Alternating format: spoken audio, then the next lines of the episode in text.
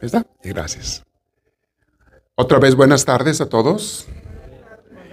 Bienvenidos a la clase del día de hoy, la segunda de este curso de Fortaleciendo la mente y la espiritualidad. El título es mucho, o sea, el título que quisiera darle es mucho más amplio.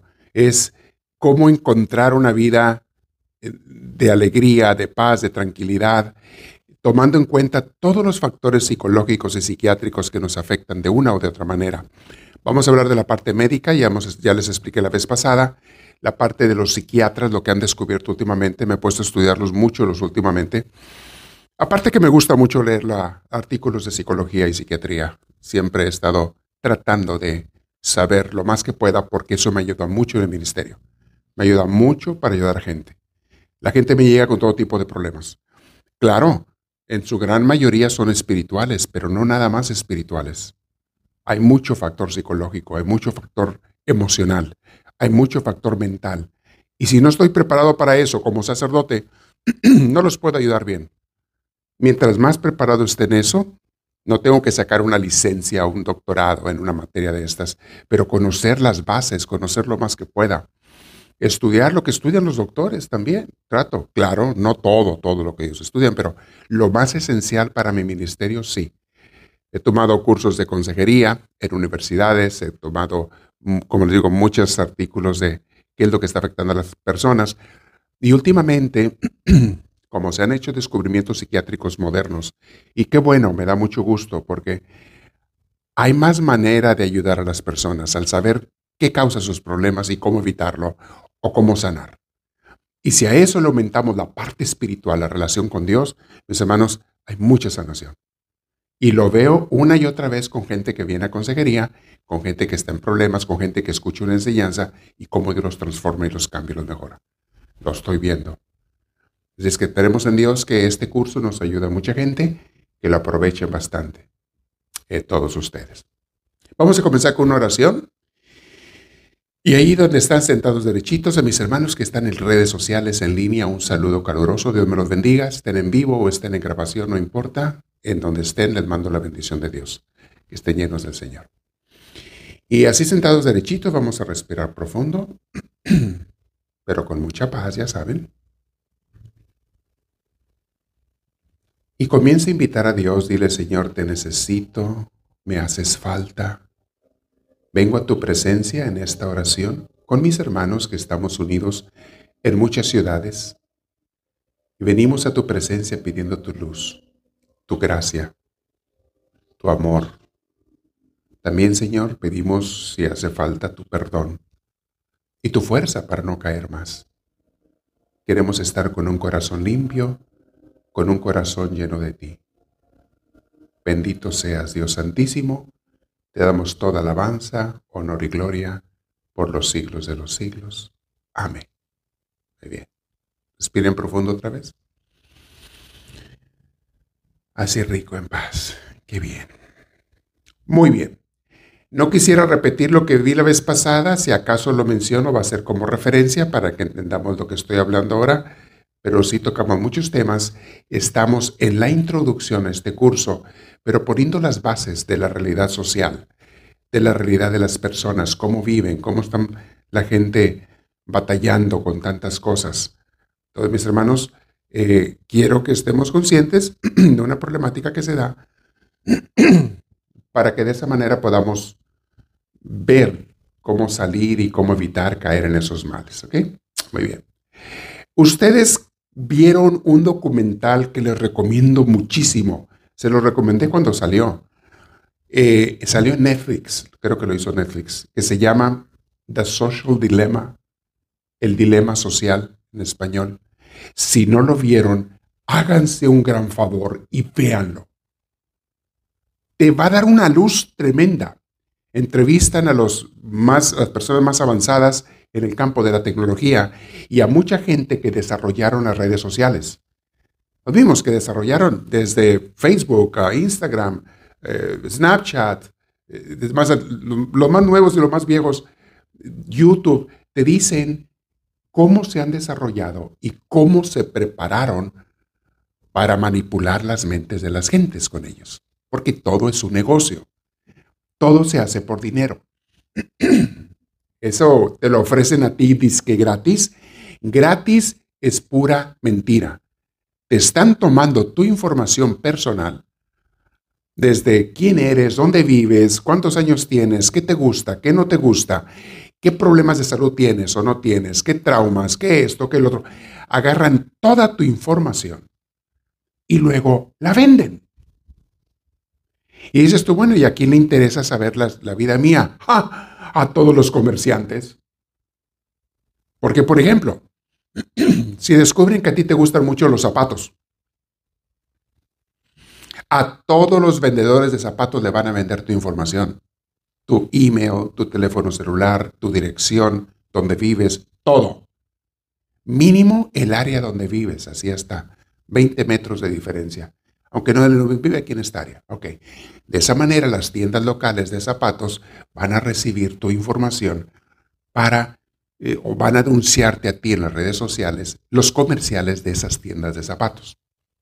Más antes los comerciales, mis hermanos, se hacían en la televisión, en el radio.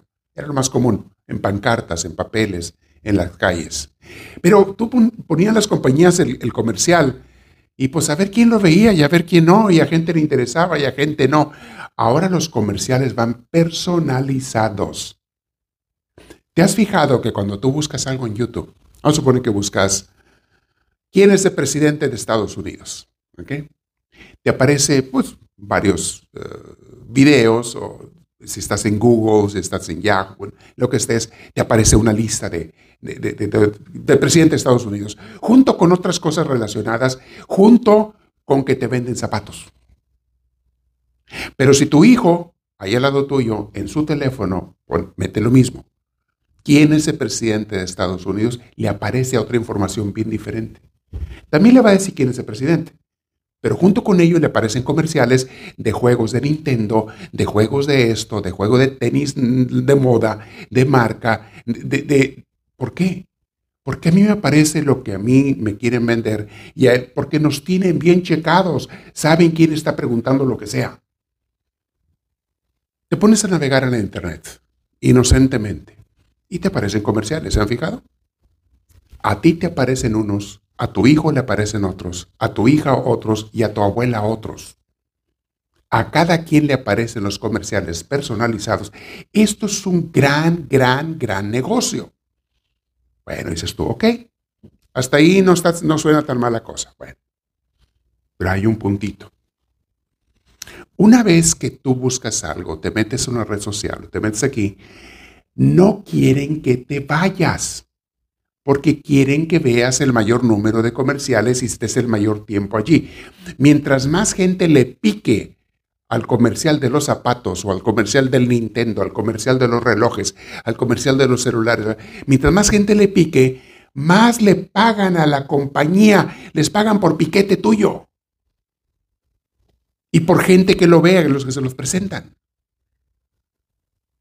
Por eso quieren que estés allí y te pasan de uno a otro, a otro, a otro. A veces que te metes a YouTube a ver una cosa.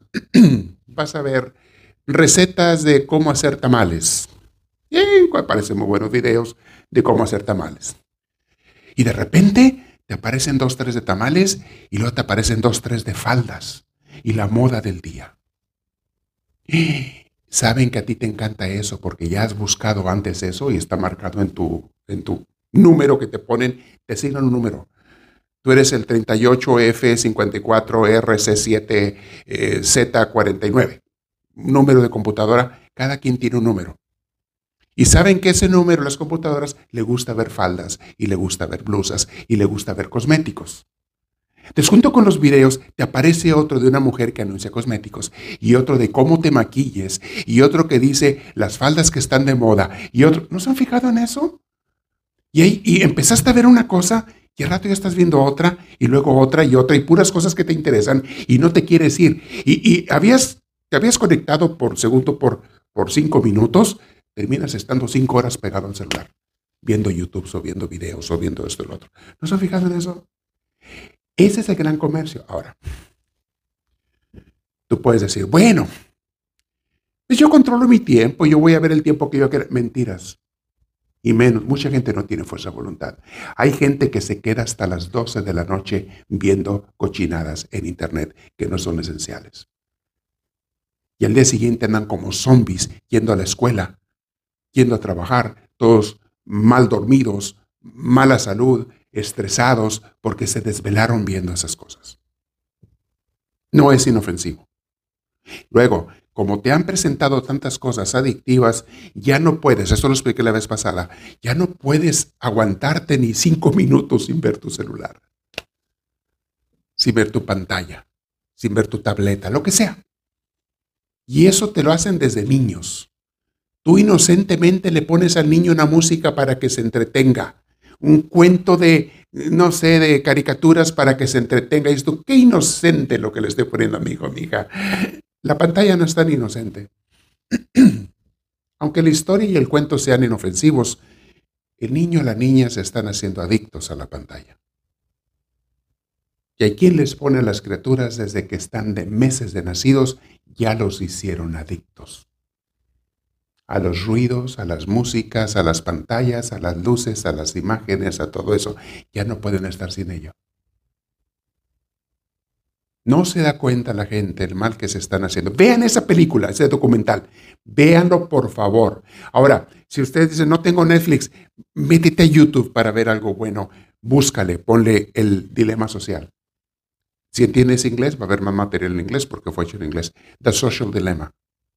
Búscalo. Y te van a aparecer muchos YouTubes que te explican el fenómeno del dilema social.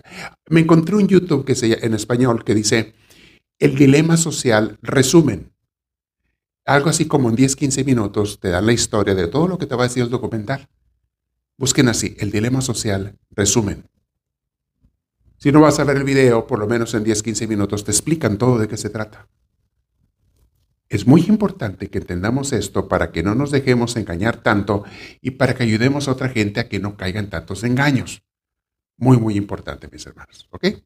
Entonces, no se lo pierdan de, ver ese documental. Les hablaba la vez pasada y quiero continuar en eso. Voy a hacer un enlace con lo que les dije la vez pasada, que esta adicción ha hecho que nos que no dejemos de ver las pantallas, pero también esto tiene que ver con las edades. Vamos a hablar de las generaciones, que se habla mucho de eso. Se habla de los que nacieron, de los millennials. Obviamente hemos oído hablar mucho de los millennials porque son los que están en la edad joven adulta. Los millennials, y voy a decir cómo a ellos les ha afectado toda esta, toda esta innovación tecnológica, y luego los generación X y luego los generación Z. O sea, los han definido por letras. Los millennials nacieron antes, bueno, vamos por cronológicamente. Están los que nacieron antes de 1980. Esos creo que son, a ver, aquí lo tengo anotado, generación X de 1980 para atrás. Estamos hablando de gente desde 1950, 60, 70, y, pero ya en el 80, ahí vamos a hacer un parteaguas. Pero ahorita les digo, vamos a brincarnos hasta el 96. En el 96, vamos a ver, déjenme les encuentro las, las fechas más exactas. Aquí está, mire, vamos a empezar. La generación X, nacidos del 65 al 80. 1965 al 80. Estas personas piensan o pensamos de una manera. Las experiencias de la vida que tuvimos fueron muy diferentes a las que tienen los más modernos. Más antes les expliqué la vez pasada, siempre la gente, no había cambio, de una generación a otra pasaban 50 años, 80 años, 100 años, 200 años, y la vida en los pueblos era la misma. Era lo mismo, trabajar, comer, eh, crecer, formar una familia, aprender, a veces pelear en las guerras, luchar con enfermedades, pero siempre era lo mismo, nada cambiaba. Hoy en día no. Ha habido unos cambios debido a la situación sociopolítica, eh, a, todo ese globalismo que se ha dado. Ahora el mundo entero está conectado. ha habido cambios drásticos. Más antes la gente solamente conocía a los de su pueblo y se acabó. Y a veces conocías a los de otro pueblo, una persona, dos y todo, pero tu, tu vida era los de tu pueblo y se acabó. La gente no viajaba antes. Si acaso ibas de vez en cuando a otro pueblo, un pariente a verlo, a pie, carreta, caballos y te iba bien si eres rico. Luego nace la tecnología en el siglo XIX y empieza a haber trenes, después automóviles, después aviones. Ahora la gente de repente se conecta de un lugar a otro distantísimos en cuestión de horas. Ya están en otro lugar, en otro lado del mundo, si quieren. Antes para tú hablar con una persona era en lo tenías que ver cara a cara o escribirle una carta que iba a durar días o semanas en llegarle. Y luego, si el otro te contestaba, pues otros días y semanas en contestar. Era la comunicación de antes. Hoy en día, mis hermanos, en dos segundos le picas el teléfono y estás conectándote con tu mamá que está a dos mil millas de distancia, a tres mil kilómetros. En segundos. La comunicación. Ahora, todo esto tiene sus lados buenos pero también tiene sus lados malos. Y vamos a hablar de eso. Y qué bueno que nos quedemos nada más con lo bueno de esos avances eh, tecnológicos, pero que rechacemos y evitemos los lados malos. Yo no estoy diciendo que las redes sociales tienen que ser malas, pero son sumamente peligrosas. Es como los cuchillos de cocina. Son buenos si los usas bien, pero muy peligrosos si los usas mal. No estoy diciendo que la tecnología sea mala, no, estoy diciendo cuidado. Y nos lo están diciendo los expertos, psicólogos, psiquiatras, de ver cómo la gente está afectando. Volvamos a las generaciones. Generación X, la gente que estaba más acostumbrada a luchar, a, salir adelante. Hubo un movimiento muy liberalista en los 60 con el movimiento de los hippies, se dio en Estados Unidos, se expandió a ciertas regiones del planeta eh, se creó un sistema, digo, se creó un, efecto social muy interesante, pero no me voy a meter en eso. El caso es que muchos de ellos, la generación de antes les tocó las guerras, o a sus papás les tocó ir a las guerras. Era otra forma de pensar. No digo que sea mejor ni peor, simplemente diferente. Yo no voy a decir que el pasado es mejor que el presente, ni que el presente es mejor que el pasado. No, no. Estoy diciendo, son diferentes. Y cada generación tiene lo bueno y tiene lo malo y hay que descubrir lo bueno, sacarlo, utilizarlo y quitar lo malo, que, todo lo que podamos quitar. Quitar las hierbas y dejar las semillas buenas del jardín. la gente de antes era un poquito más también trabajadora. Tenían que trabajar para sobrevivir. No era tan fácil conseguir el dinero y la comida como hoy en día. Hoy en día, mis hermanos, es muy fácil conseguir un trabajo en la mayoría de las partes. Claro, hay situaciones, hay economías, hay épocas, hay regiones donde es difícil encontrar trabajo. Hay países que están quebrados por la situación política, por tantas cosas que hay ahí. Eh, claro que hay excepciones, pero los medios en el mundo están.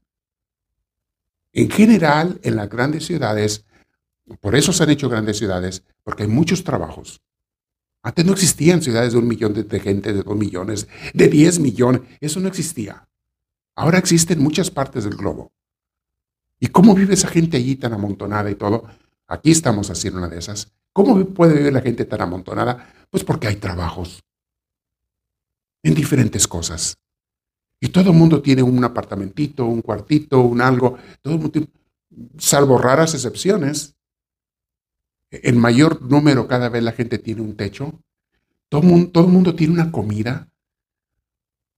Todo mundo, nadie se muere de hambre si no quiere en la mayoría de estas ciudades. La comida es mucho más fácil de encontrar hoy que antes. Antes la gente sí sufría para encontrar comida. Estoy hablando de 100 años para atrás. Tú lees libros de historia, ves lo que los países pasaban. La comida no era tan fácil de conseguir. Había que trabajar duro para conseguirla. Casi siempre sembrar la tierra, cosechar o tener una artesanía, hacer un trabajo para que lo intercambiaras por comida. Y la comida era muy, les dije la vez pasada, muy austera.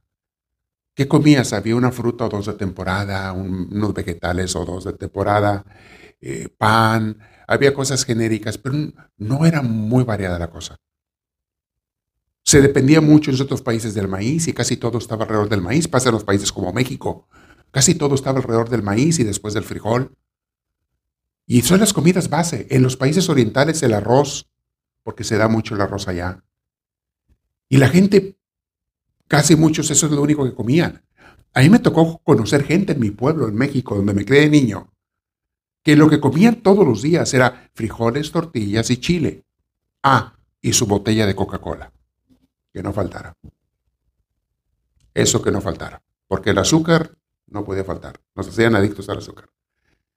Pero yo iba a visitar a esos compañeros, amigos míos de la infancia, y siempre que iba, estaban comiendo eso. Rara vez, o sea, eh, comían huevos, ya era más difícil, a veces hacían arroz, a veces, muy rara vez comían carne, uy, eso era, de cuenta, como una comida muy, muy rara, muy rica, muy cara, o sea, no, no. Era comida muy básica. Y compraban la fruta o sembraban sus vegetales en su patio y, y tenían algo de vegetales, pero muy escasa la comida. Hoy en día vas al súper, llega la gente con sus bolsas de mandado, con 20 cosas diferentes, con 30, y te hace luego de escoger entre miles de cosas que hay allí. Y escoges una cosa u otra, u otra, u otra, u otra. Y la gente come, comemos que bendito Dios es un contento. Nomás míranos. Por si no lo crees. No, hoy hay mucha comida, voy a hablar de eso. Hoy hay muchas cosas que no había antes, materialmente hablando. Voy a seguir mencionando eso. Entonces, la generación de antes le tocó luchar más. La generación, eh, ya le dije, la generación X es los nacidos del 65 al 80. Luego nos brincamos a la generación de los millennials, nacidos entre 1980 y 1996. Es la generación de los millennials porque son los que tocó, les tocó el cambio del milenio. nacidos entre 1980 eh, ¿Qué les dije? No, estoy equivocado. Me equivoqué aquí al escribir. ¿O sí? No, sí, sí, sí, estamos correctos, ¿verdad? Sí, del 80 al 96.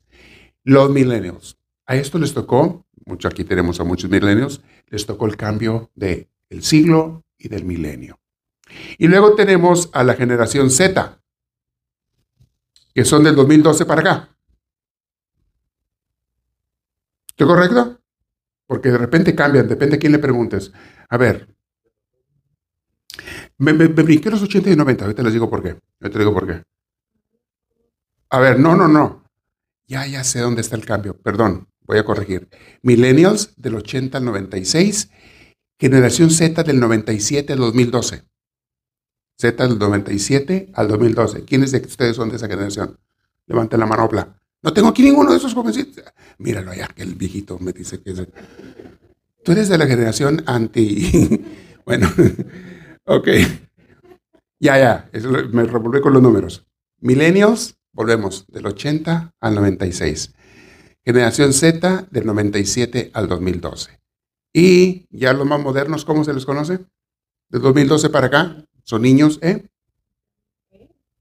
es que a veces, según a quién le preguntes, los sociólogos les ponen diferentes nombres. Pero bueno, por ahí vamos. Ahora, hay una generación que quedó en medio, en gran parte, que son los que estaba mencionando, que son los, ah, los que les tocó el transcurso, muchos milenios les tocó ese transcurso de las generaciones antiguas a la más moderna. Casi todos los que nacieron entre el 80 y 96, que van muchos milenios ahí, les tocó la transición de una generación a otra. Porque vamos a poner dos extremos, los que nacieron antes del 80 y los que nacieron los después del 96. Son los dos extremos. Los de antes del 80, tecnología, casi nada, comparado con lo que hay hoy en día. Claro, había radio y televisión, pero no había computadoras, no había muchas cosas. Empezaban unos intentos de computadora, pero nada que ver. Y los modernos, que ya todo es digital. Los que nacieron de entonces para acá, los últimos años, todo es digital. Nacen los bebés con un celular pegado a las orejas y los ojos. Nacen ya así. Bien. Bueno, no sé, van a ver cómo le hacen para que nazcan así. Y si no nacen así, se lo pega la mamá o le tenga su teléfono pegado a los ojos. Para que no me delata. Le pegan su celular al bebé y ya se acabó el problema. Nacen con la pantalla en la cara. Hay un cambio drástico en la psicología de esas personas. Muy, muy drástico. Y empieza también con muchos millennials. Les tocó de niños empezar a ver la tecnología. Los más nuevos millennials les tocó de niños empezar a ver la tecnología. Les empezó a tocar, les tocó el nacimiento y la propagación del Internet, las redes digitales, las redes sociales, etc. Y esto lo menciono, mis hermanos, porque trae consecuencias muy, muy importantes en la psicología de las personas. A veces también en el choque de las generaciones. Les dije que los antiguos tenían que trabajar para conseguir muchas cosas. Los nuevos, muchos ya no saben ni en qué trabajar. Porque ahora se mueven por otros valores. Los valores que tenían las personas de los setentas para atrás son unos. Muchos de ellos era dinero, era diversión, era un carro, era... Ok, esos son los valores. Pero muchos de ellos también pensaban en formar una familia, tener un hogar, tener hijos, un trabajo estable, etc. Hoy en día ya no saben los jóvenes qué quieren, porque ahora todo es sensaciones. Si desde niño te comienzan a dar placeres con las imágenes y los sonidos, llega un momento en que todo lo que quiere tu cerebro son placeres de todo tipo y lo vas a buscar en todas las cosas. Muchos de ellos hasta caer en las drogas de una manera como nunca se había caído antes. Hace muchos años que existen las drogas, pero no al nivel en que existen hoy en día. No se consumían en porcentaje de personas a como se consumen hoy en día. Y no había el número de muertos por drogadicción y de personas afectadas, por muchos años no había, como los que hay hoy en día. Está viendo las estadísticas del, las últimas fueron del 2020, creo que fueron del 2020 las últimas de la CDC, del Centro, Center for Disease Control y otras organizaciones norteamericanas. En este país, de sobredosis de droga en un año, murieron 70 mil personas por sobredosis de droga. 70 mil personas más que las que murieron en muchas guerras que ha tenido Estados Unidos. En un año. Gran número de ellos jóvenes. ¿Esto por qué? Porque sus cerebros ya no quieren más que placer. Me enseñaron desde niño a que todo tenía que ser placer, placer, placer, placer.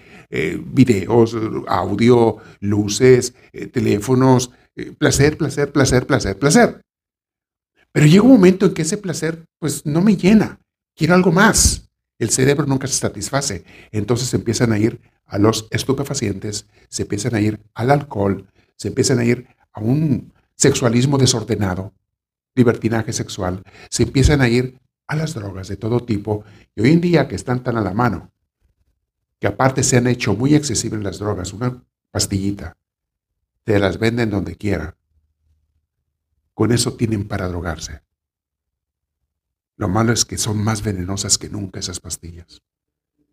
Matan más gente que la que habían matado antes la heroína y, la cocaína y cualquier otra droga de esas. Son venenosísimas, porque aparte te las revuelven químicos para que te eleves más alto, pero te botan el cerebro. Y muchos se mueren con una pastillita. 70 mil en un año. ¿Qué está pasando? Todo es factor de la nueva cultura que estamos viviendo, que mucho es afectada, les digo, por la educación o falta de educación en la casa, por la falta de valores espirituales, porque es una realidad, aunque no lo queramos reconocer. No hay valores espirituales. ¿No se les enseña a los niños a amar y, respetar a Dios? Ya no, como antes no. Ya no hay una vida espiritual, una religiosidad sana, valores cristianos, valores humanos, los que tú quieras, ya no se enforzan.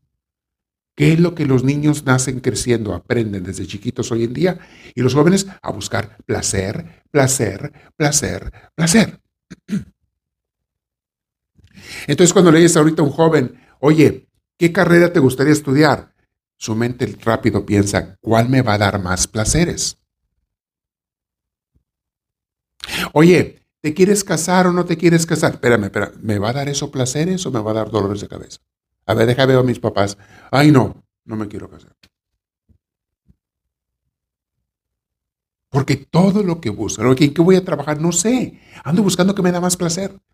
Y si voy a una empresa a trabajar y de repente hay cosas que no me causan placer, mejor me salgo y me cambio a otra. Hay mucho material, pensé que iba a terminar hoy, pero no creo. Déjame lo sigo. Vamos a ver también, mis hermanos, hoy la, bueno, lo voy a mencionar de paso porque he hablado de esto mucho en el pasado. Eh, la importancia de las actitudes. Me cambié un poquito de tema, pero es continuación de este curso, cómo vivir mejor, cómo tener una mente sana, fuerte y una espiritualidad sana y fuerte. Una cosa que he mencionado mucho en cursos anteriores, las actitudes. Deja de estar pensando mal de todo y de todos y comienza a pensar bien un poquito más de las personas y de las cosas. Deja de estar recordando cosas negativas de los demás y comienza a ignorarlas, a tirarlas a la basura. Claro, te vas a proteger para que no te dañen, estoy de acuerdo. Si alguien te hizo daño, cuídate, no te la rimes. Pero trata de no vivir de los recuerdos negativos. Trata de ver a las personas más por las cosas positivas. Para eso necesitas un cambio de mente, actitudes, formas de pensar convicciones, ideologías. Aquí entra mucho la fe de Cristo, de nuestro Señor. Cuando seguimos las enseñanzas de Cristo nos enseña a cambiar nuestra actitud. Deja de ser una persona negativa, que siempre está buscando cosas negativas, problemas, dificultades, conflictos, mortificaciones, porque eso te afecta a tu cerebro, te afecta a tu estado de ánimo, tus emociones. Comienza a buscar cosas más positivas. Cambia, tu forma de pensar, como aquel curso que les di una vez. Cambia tu forma de pensar y cambiará tu forma de vivir. Cambia, mejora. Otra cosa que les he explicado mucho, lo voy a mencionar de paso, porque eh, en, el libro de, la doctora Rojas menciona estos puntos y se me hace bien interesante que yo he hablado de esto muchas veces. Ella menciona también eh, que la felicidad se aprende. Les he dicho yo eso, la felicidad se aprende. Nadie nace aprendido. Todo lo que le estoy diciendo de cambiar actitudes, cambiar mentalidades, dejar cosas que nos hacen adictos, no dejarte llevar por ese tipo de drogas, ningún tipo de drogas, todo eso te va a hacer una persona más libre, más sana, con una mente más en paz. Esos muchachos que están adictos desde niños y jóvenes y también adultos que están adictos a los electrónicos, no me digan que tienen una mente sana, porque no la tienen. Tenemos muchos conflictos cuando tenemos una adicción, la que sea. No eres libre. No disfrutas la vida. No respiras por usar una imagen.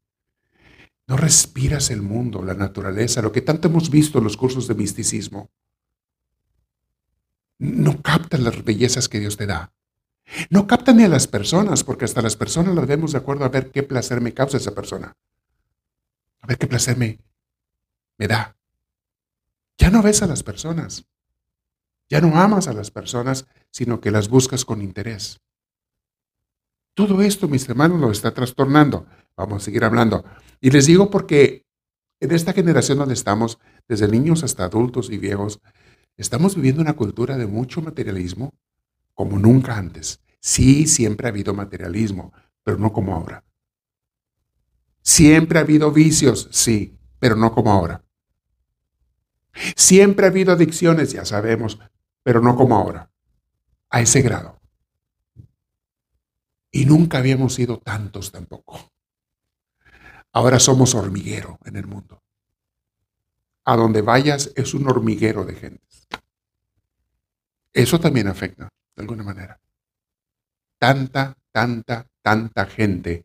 Y si la gran mayoría de la gente me está influenciando con cosas negativas, antes había una persona negativa en el barrio, en el pueblo, o dos, y había cinco positivas. Eh, pues ignorabas esas dos. Ahora te encuentras a 100 personas negativas en el día.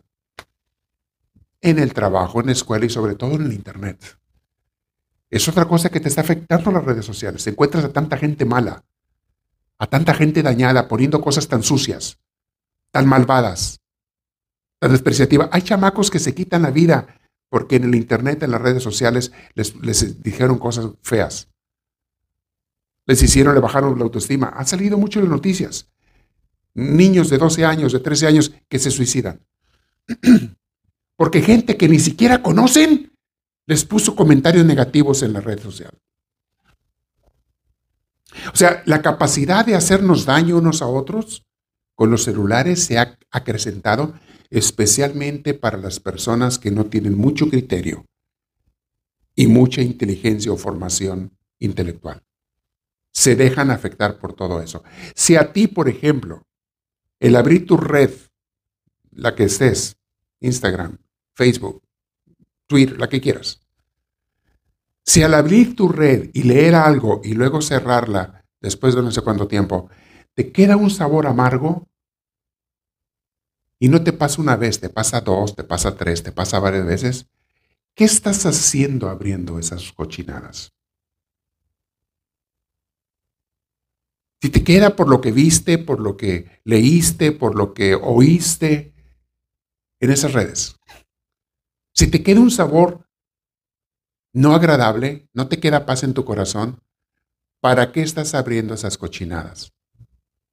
Vete a visitar al, señor, a la señora, al viejito que ocupa ayuda, a tu vecino, a tu amigo, a tu amiga, que sabes que es buena influencia para ti, a tu familiar. Vete a convivir mejor un tiempo con esa persona o llámale por teléfono o ponlo en, en videocámara, como tú quieras.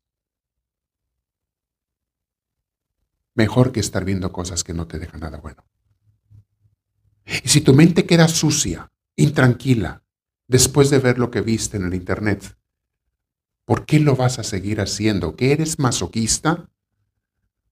¿Que te quieres destruir y hacer sufrir tú solo?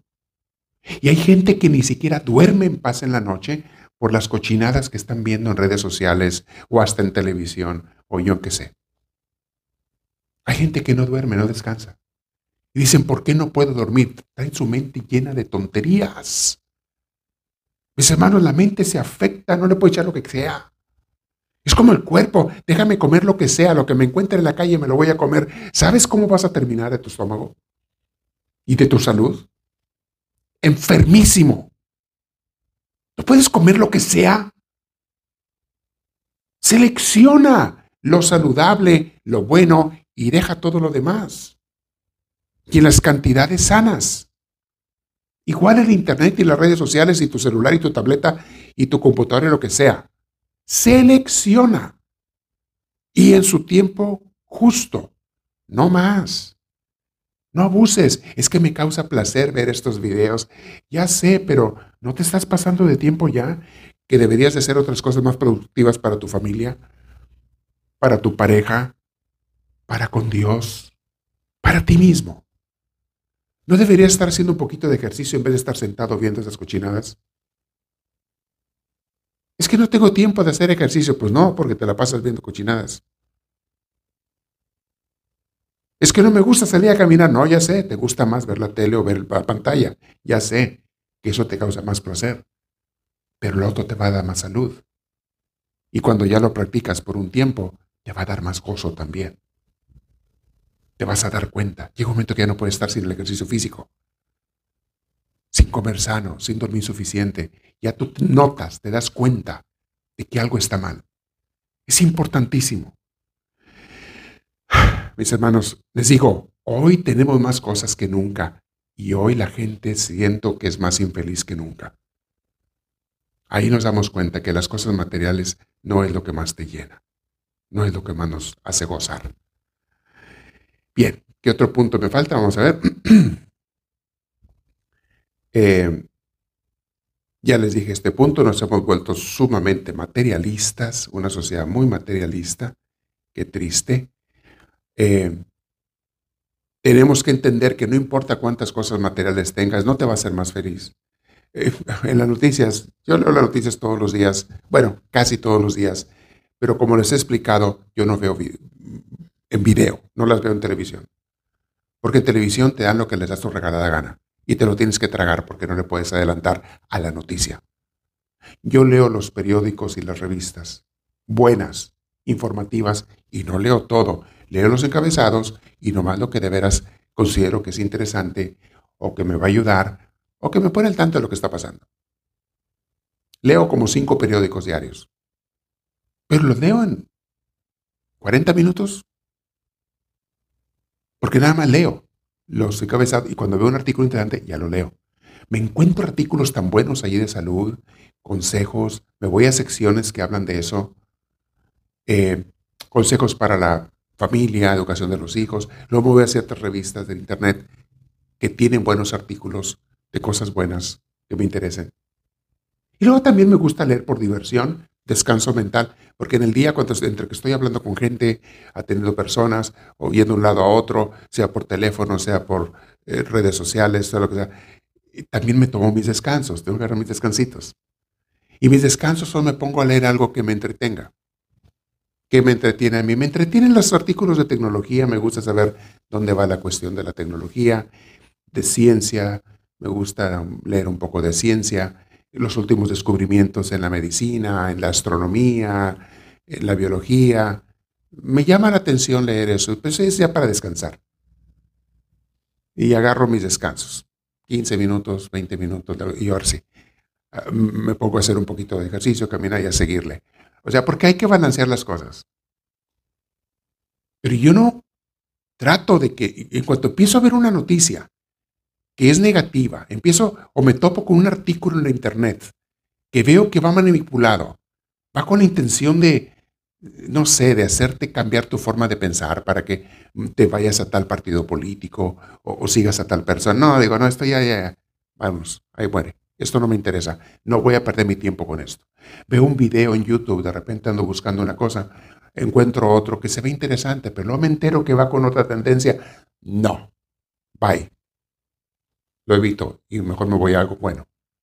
Tiene uno que tener la capacidad de discernir, mis hermanos. Tienes que ser como una malla.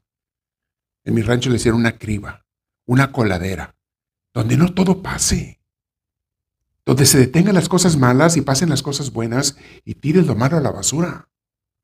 Como cuando estás sacándole el jugo a una, a una fruta aplastada o, yo qué sé, y nomás quieres el jugo, nomás te quedas con eso. Pero tienes que pasar por un filtro. El café, cuando lo estás haciendo, lo tienes que pasar por un filtro. Las cosas que entran a tu mente, pásalas por un filtro. No metas cualquier cosa a tu mente.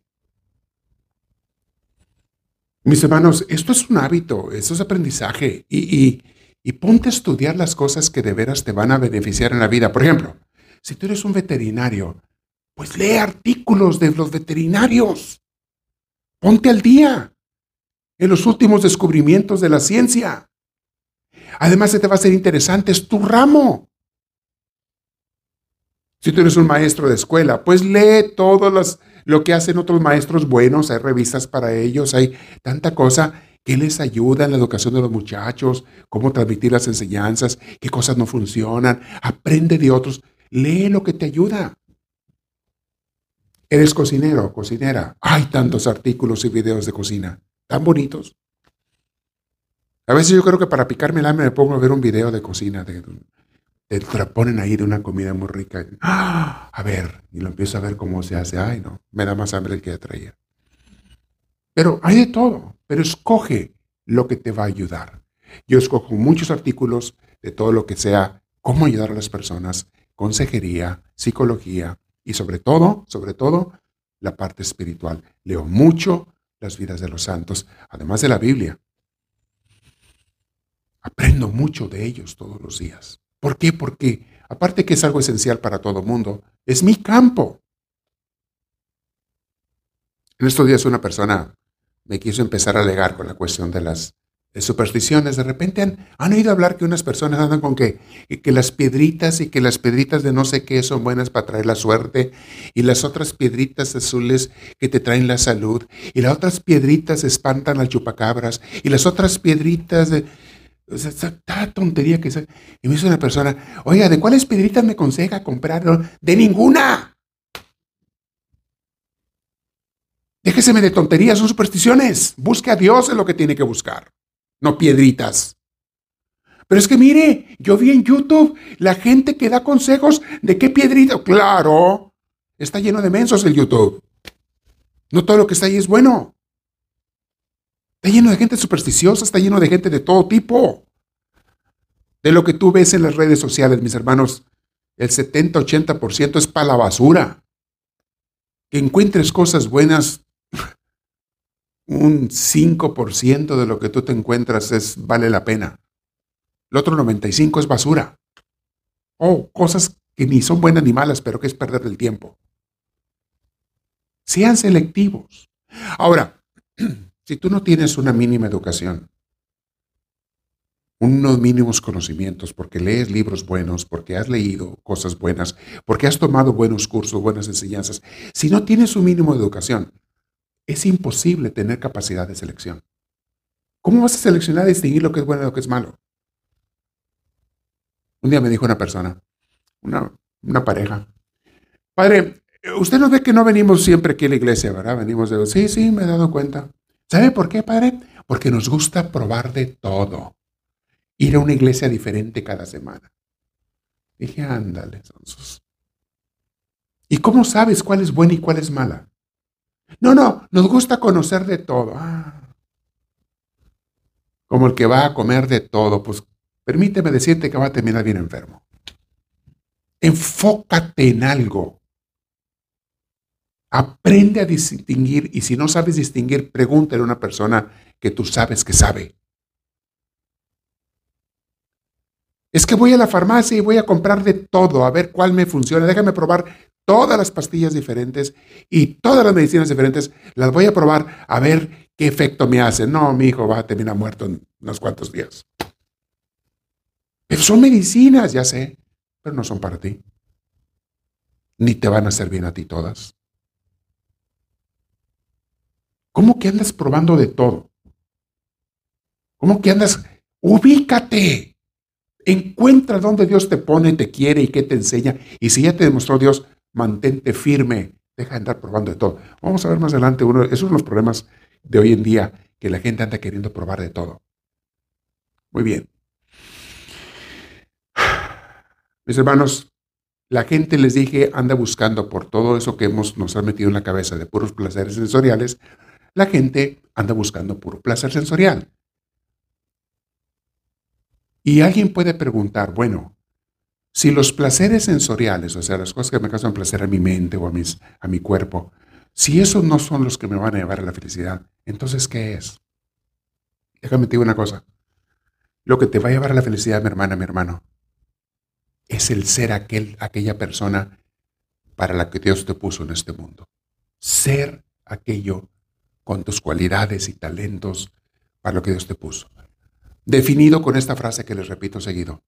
¿Para qué venimos al mundo? Para ser felices, haciendo felices a los demás con los talentos que Dios me dio. No quieras ser algo que tú no eres, porque eso te va a hacer infeliz.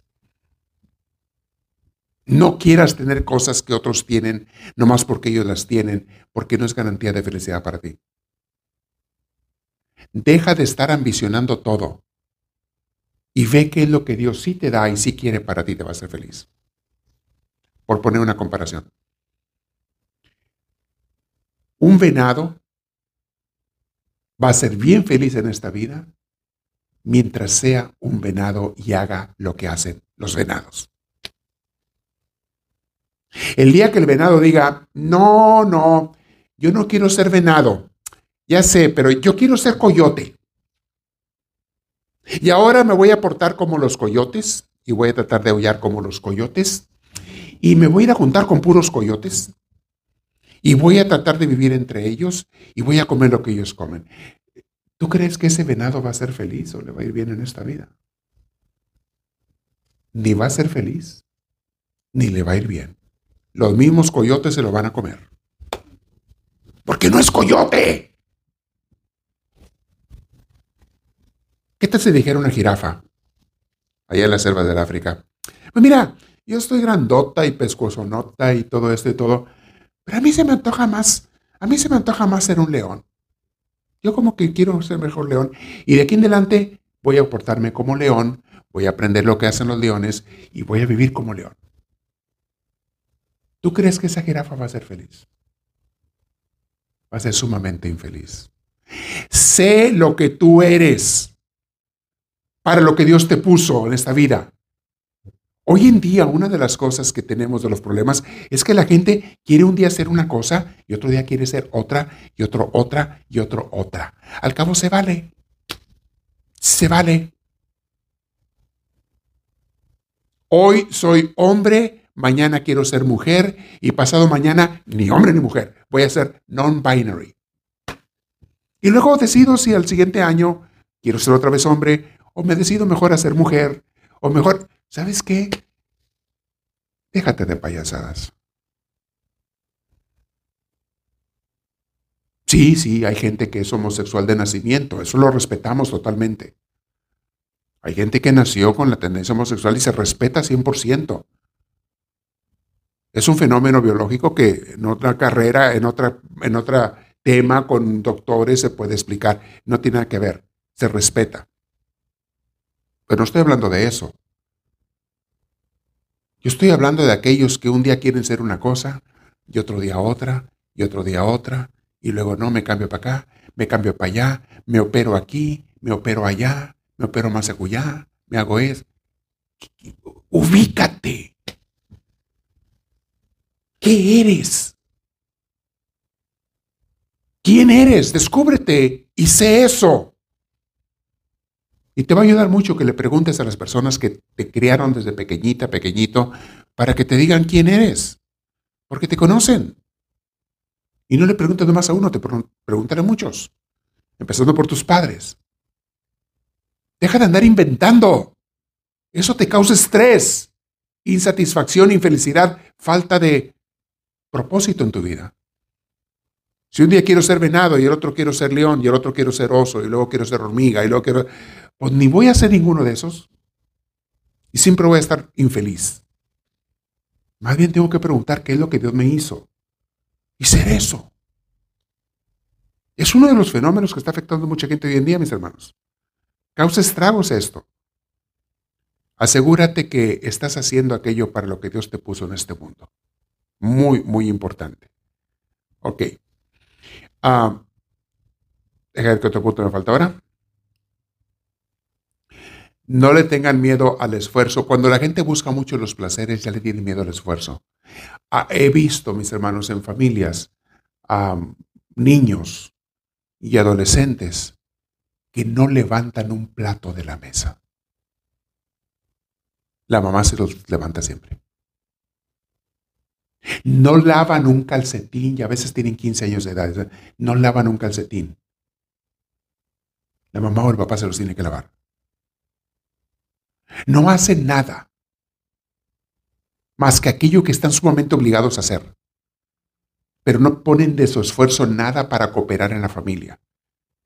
Empiezan a trabajar, no son nunca constantes en ningún trabajo, porque buscan nomás aquel que no les cueste. Y cuando hay un esfuerzo ya lo quieren abandonar. Pero empiezan a trabajar y todo lo que ganan es para ellos. No ayudan en nada en la familia. O sea, egoístas 100%, porque así los criaron, así los enseñaron. Mi hijo, mi hija, usted no tiene ninguna responsabilidad. Aquí los encargados de toda la carga somos papá y mamá. Usted nomás disfrute, vea la tele, disfrute su celular y, y gócelo 24 horas al día, que aquí los que vamos a hacer el trabajo somos nosotros. Es la actitud que estamos viendo entre los que nacieron antes de los 70, de, perdón, antes de los 80. Muchos de ellos están malcriando a sus hijos. Y están creando esta nueva generación de gente irresponsable. Mi padre me cuenta que él desde que tiene uso de memoria, desde que era niño, salía de la escuela y se tenía que ir a trabajar a la casa, a ayudar. Ayudaba a su papá, era carpintero y era chofer de camiones. Carga, de, cargaban bultos de trigo y cosas. Desde que él podía, desde chico, tenía que ayudarle a su papá. Y antes de poder ayudarle a su papá, cuando era más chico, le ayudaba a su mamá. Y una de las formas en que le ayudaba a su mamá, a mi abuela, era haciendo mandados y trabajos por cinco centavos en el barrio a las señoras, a los señores. Le daban cinco centavos y hacía un trabajo para acá, un trabajo para allá, y le traía el dinero a la mamá, haciendo bandados. Después de la escuela. En vacaciones era trabajar todo el día, cuidar ganado, cuidar esto, cuidar lo otro. Él, mi padre, tenía 8, 9 años de edad, 10 años de edad y andaba haciendo eso. A mí me tocó, les he platicado mi experiencia de niño, lo mismo. Vivíamos en un rancho, yo trabajaba en el campo, las vacas, ayudando a mi padre cuando no estaba en la escuela. También nos dejaba jugar, claro que sí. Teníamos nuestros ratos de descanso, de juego con los vecinos, entre nosotros, pero también había que cumplir con obligaciones en la casa y hacer aquí y allá. Mi madre me ponía a mí hasta colgar la ropa. A mí me tocaba colgar la ropa que ella lavaba, porque se tenía que poner en colgaderos, y luego ir a recogerla. Mis hermanas ayudaban con la cuestión de la doblada y guardar la ropa. A mí me tocaba eso, a mi hermano también. Dile a un niño ahora que haga eso. Dile a uno de 10 años que haga eso. A ver qué te dice. Te quiere matar con la pura mirada. Con la mirada te quieren matar. Yo barría la cocina y la sala, a veces me tocaba uno, a veces el otro. Había que barrer, había que trapear. A mí mi madre no me preguntaba, me decía, haz esto. Y a veces que no barría bien, me hacía repetirlo otra vez. Dílelos ahora que lo hagan. ¿Notan el cambio generacional? ¿Notan la diferencia? Me tienen a mí aquí trabajando, mis hermanos, y hasta que me muera de viejo voy a estar trabajando. Si es que llego, amor, no sé, puede ser mañana, cuando Dios quiera, pero yo no dejo de trabajar porque así me acostumbraron desde niño. Yo trabajo ahorita, tengo desde que empezó la pandemia, siete días a la semana. Es mi trabajo. Antes eran seis, ahora son siete. Y, agarro mis descansos, me voy a hacer ejercicio, me voy a hacer esto y lo otro. ¿Cuánto? Paseos hace mucho que lo tomo, hace años. Pero me voy a hacer, claro, claro que agarro mis descansos, pero que a mí me digan que tengo que trabajar, pues claro, es lo que yo hago todos los días. Es más, me sentiría mal si no lo hago. No, no es ninguna, no lo hago por obligación. Y ante Dios es mi, mi responsabilidad y ante sus hijos. Y, y me da gusto hacerlo. Aunque a veces ande cansado, me da gusto. No me veo de otra manera. Así me criaron. Yo no tuve televisión de niño, mucho menos un celular que no existían. Cero. Eso vieran qué gran beneficio. Hoy en día un niño que no tiene celular se anda muriendo si a los 10, 12 años su mamá no le da un celular o su papá. Se quieren morir porque sus compañeros tienen y ellos no. Y hacen drama y lloriqueo y gritan y patalean y reniegan y exigen y eh, eh, hasta que papá y mamá ceden y se lo dan. Que yo hubiera hecho eso de niño, que pidieron juguete así con esos dramas y me torteaban las trompas. Venga para acá, ahorita le voy a dar su juguete. Venga para acá. No, no, está bien así. Venga para darle su juguetito para que se divierta bien. Me daban una buena si me ponía necio. Se hace lo que se puede, nos decían. Y no nos daban de más. Mi abuelo era muy rico, les he platicado. Era el rico del pueblo. y nunca, a pesar de que yo era su favorito, porque me lo demostró de muchas maneras, nunca me anduvo regale regale regale cosas. No. Podía, si él quisiera. Me daban mi cumpleaños, me daban mi Navidad, algo bonito, y cuando necesitaba algo para la escuela. Desde dinero hasta una máquina de escribir una vez, hasta ropa, lo que ocupara. Para los libros, eso con gusto me lo daba. Pero que me dijera, ¿qué juguete quieres ahora? Cómprate lo que quieras. O que yo le dijera, le decía papá, no le decía bueno, le decía papá, oye papá, no, no, no, no existía eso de que cómprame lo que yo quiera cuando yo quiera. No. Hoy en día los chamacos están pidiendo cosas todos los días. Y todos los días quieren comprar algo y tienen ya acceso a la cuenta de Amazon. Y los papás ceden y les compran todo todos los días. Y dime si son más felices. Problemática, mis hermanos, que estamos viviendo que afecta a la gente en su cabeza. Por eso somos de mente débil, estamos dañados. No es malo tener placeres buenos, nomás no abuses. Y no dependas de eso, nada más. Hermanos, eh, ¿qué otro punto antes de llegar? No voy a llegar al, al tema que yo quería llegar. Se lo voy a dejar para la próxima. ¿Cómo superar los traumas? Le voy a cambiar el título de ese tema porque no voy a alcanzar a llegar. ¿Qué causa los traumas y cómo los superamos? Tema muy, muy importante. Ah, muy bien, ya les hablé, tendemos a cambiar el sentido por sensaciones. La gente ya no tiene un sentido de la, de la vida. Eso lo hemos dicho que muchas veces, la doctora Rojas lo menciona en su libro.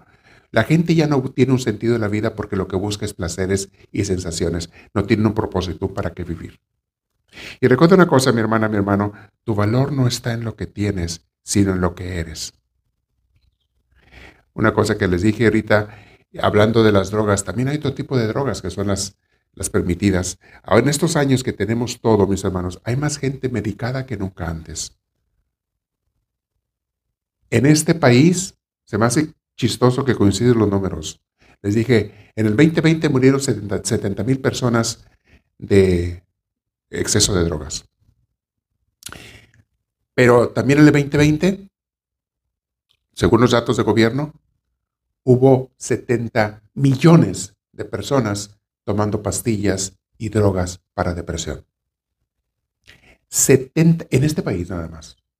70 millones de personas medicadas por sus doctores para salir de la depresión, de la ansiedad, etc.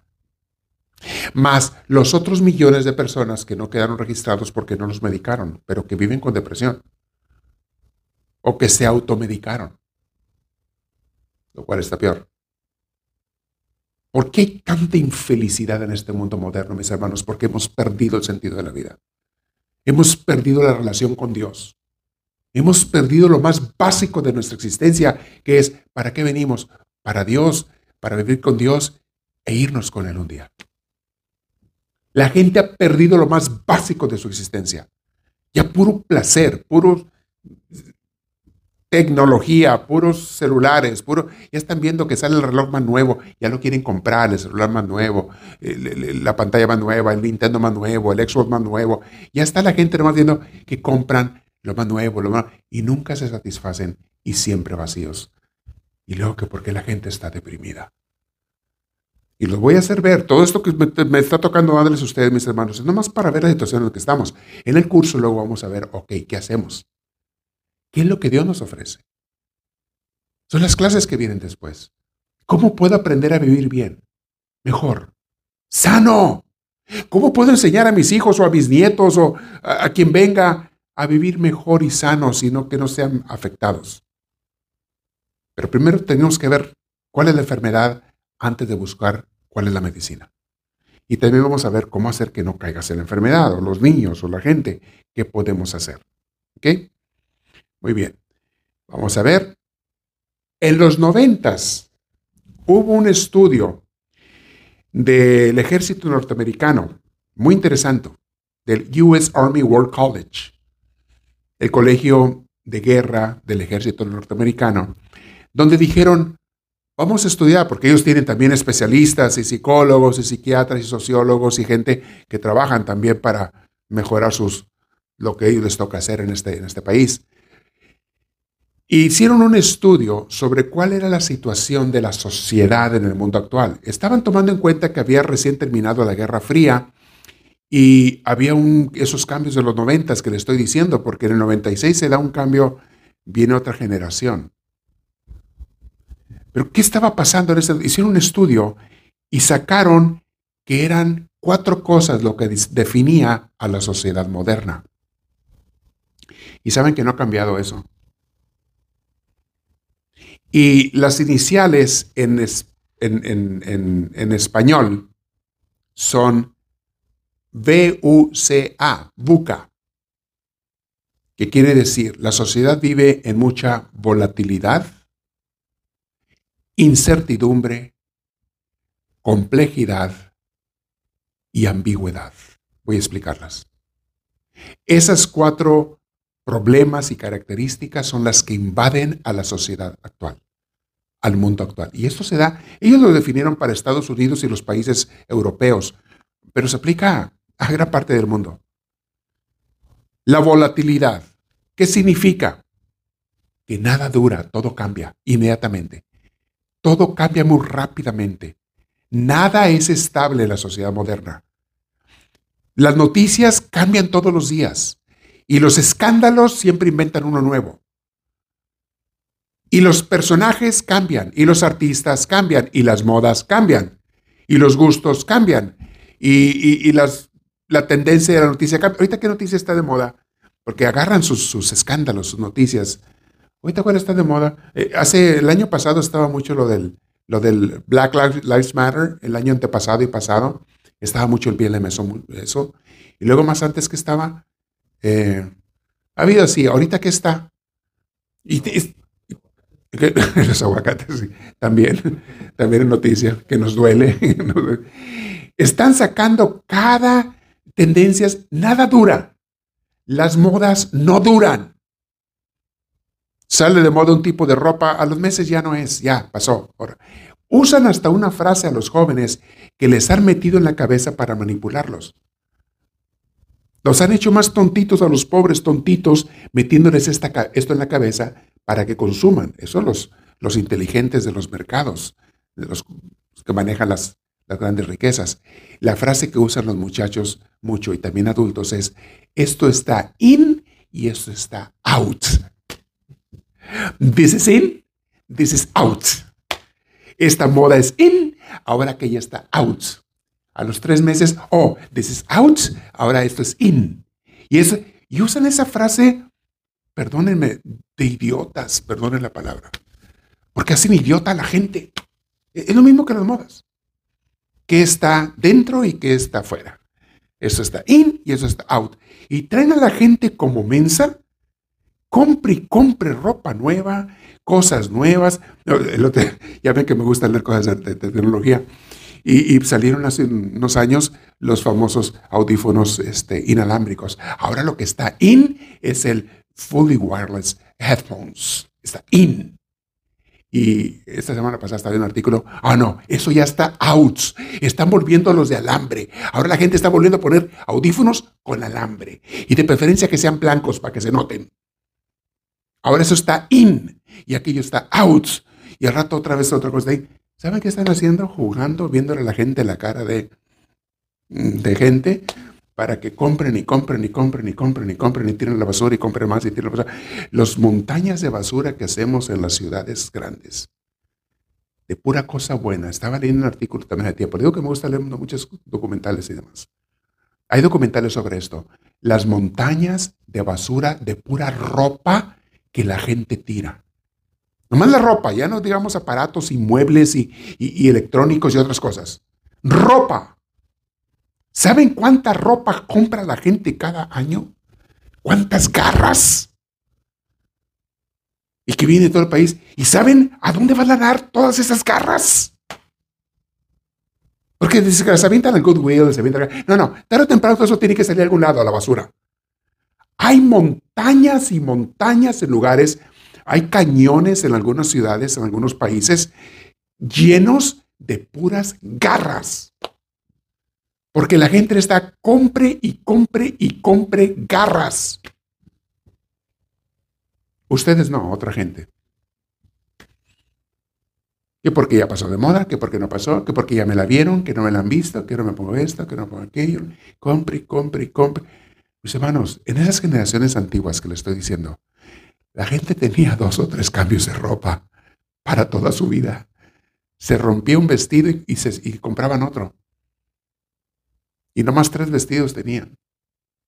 El hombre tenía dos, tres pantalones y nada más. Mi abuelo, que les digo que era un hombre muy rico, yo me acuerdo de su closet como si fuera ayer.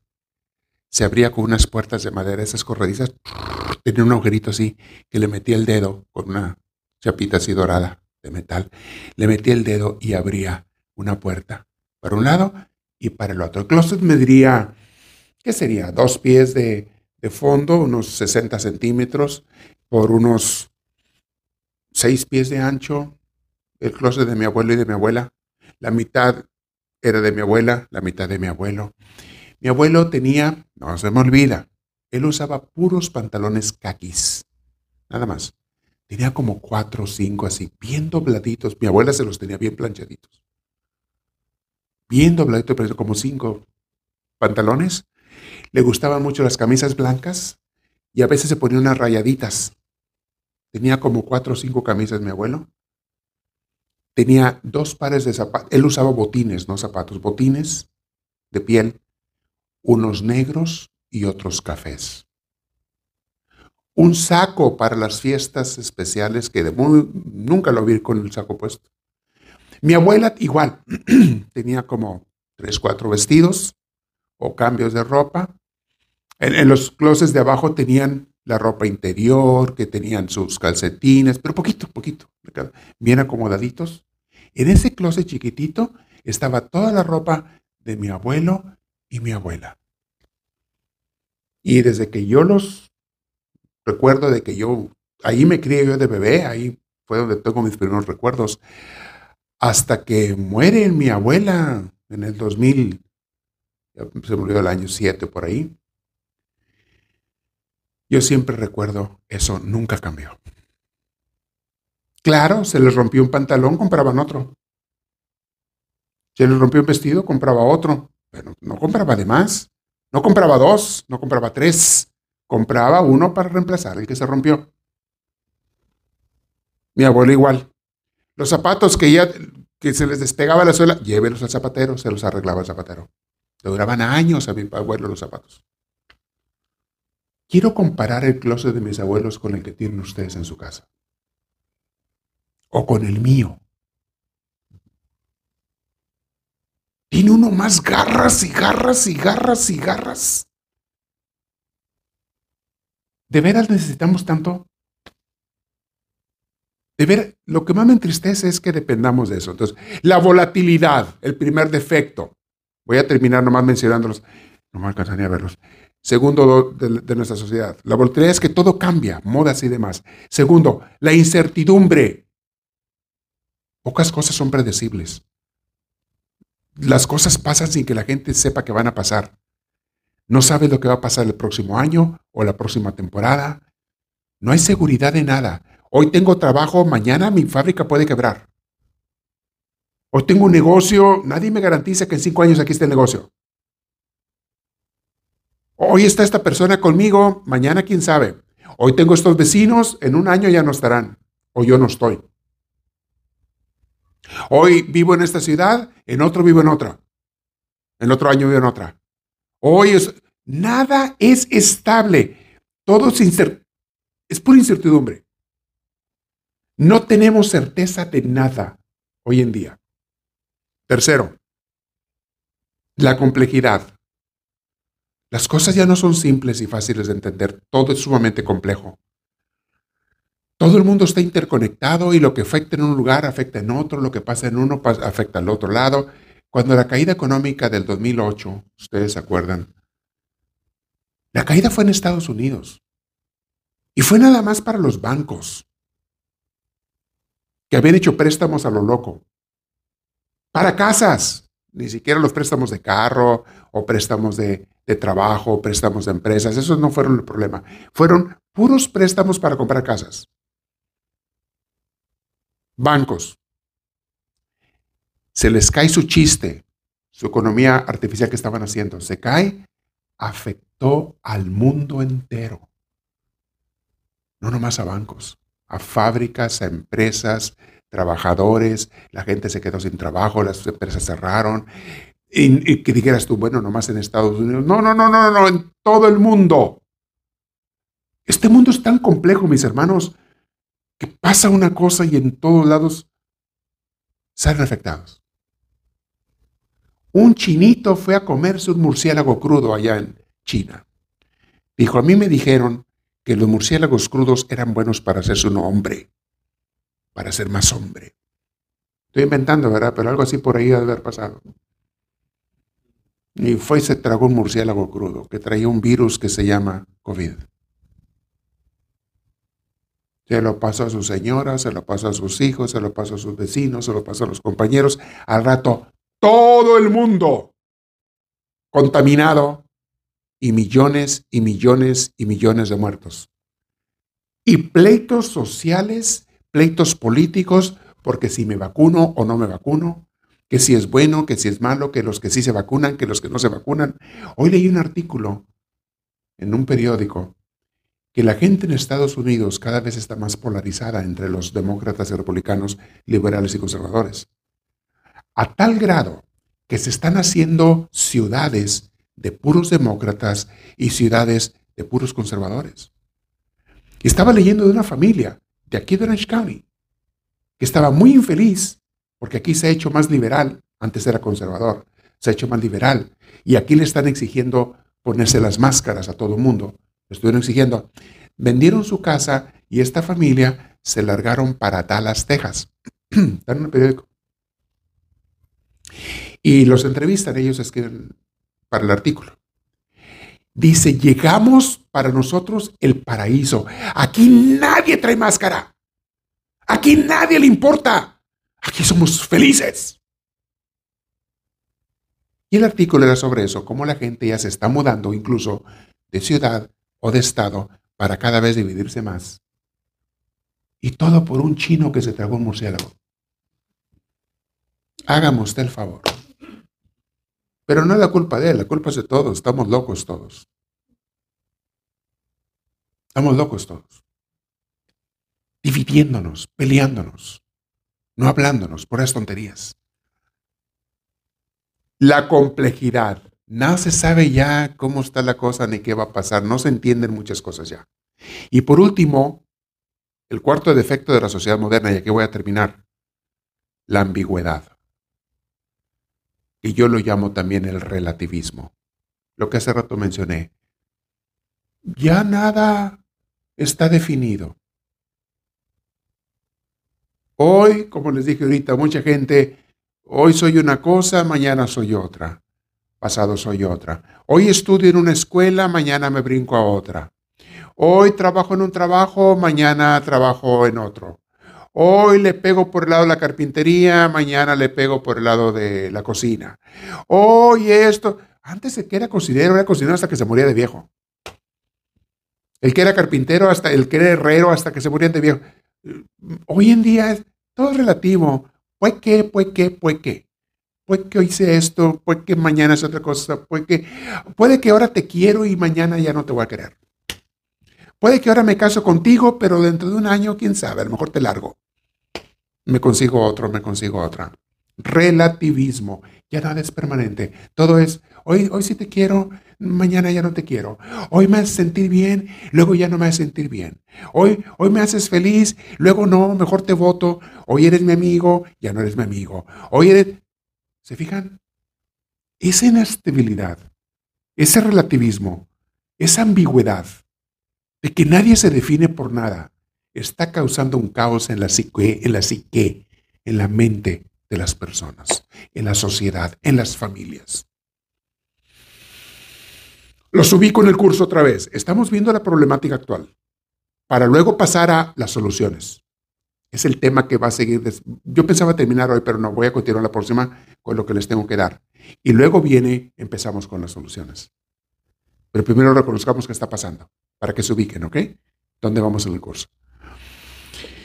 Aquí termino hoy, nada más les repito las cuatro cosas que les dije, la que hay en la sociedad actual, la volatilidad, la incertidumbre, la complejidad y eh, la ambigüedad.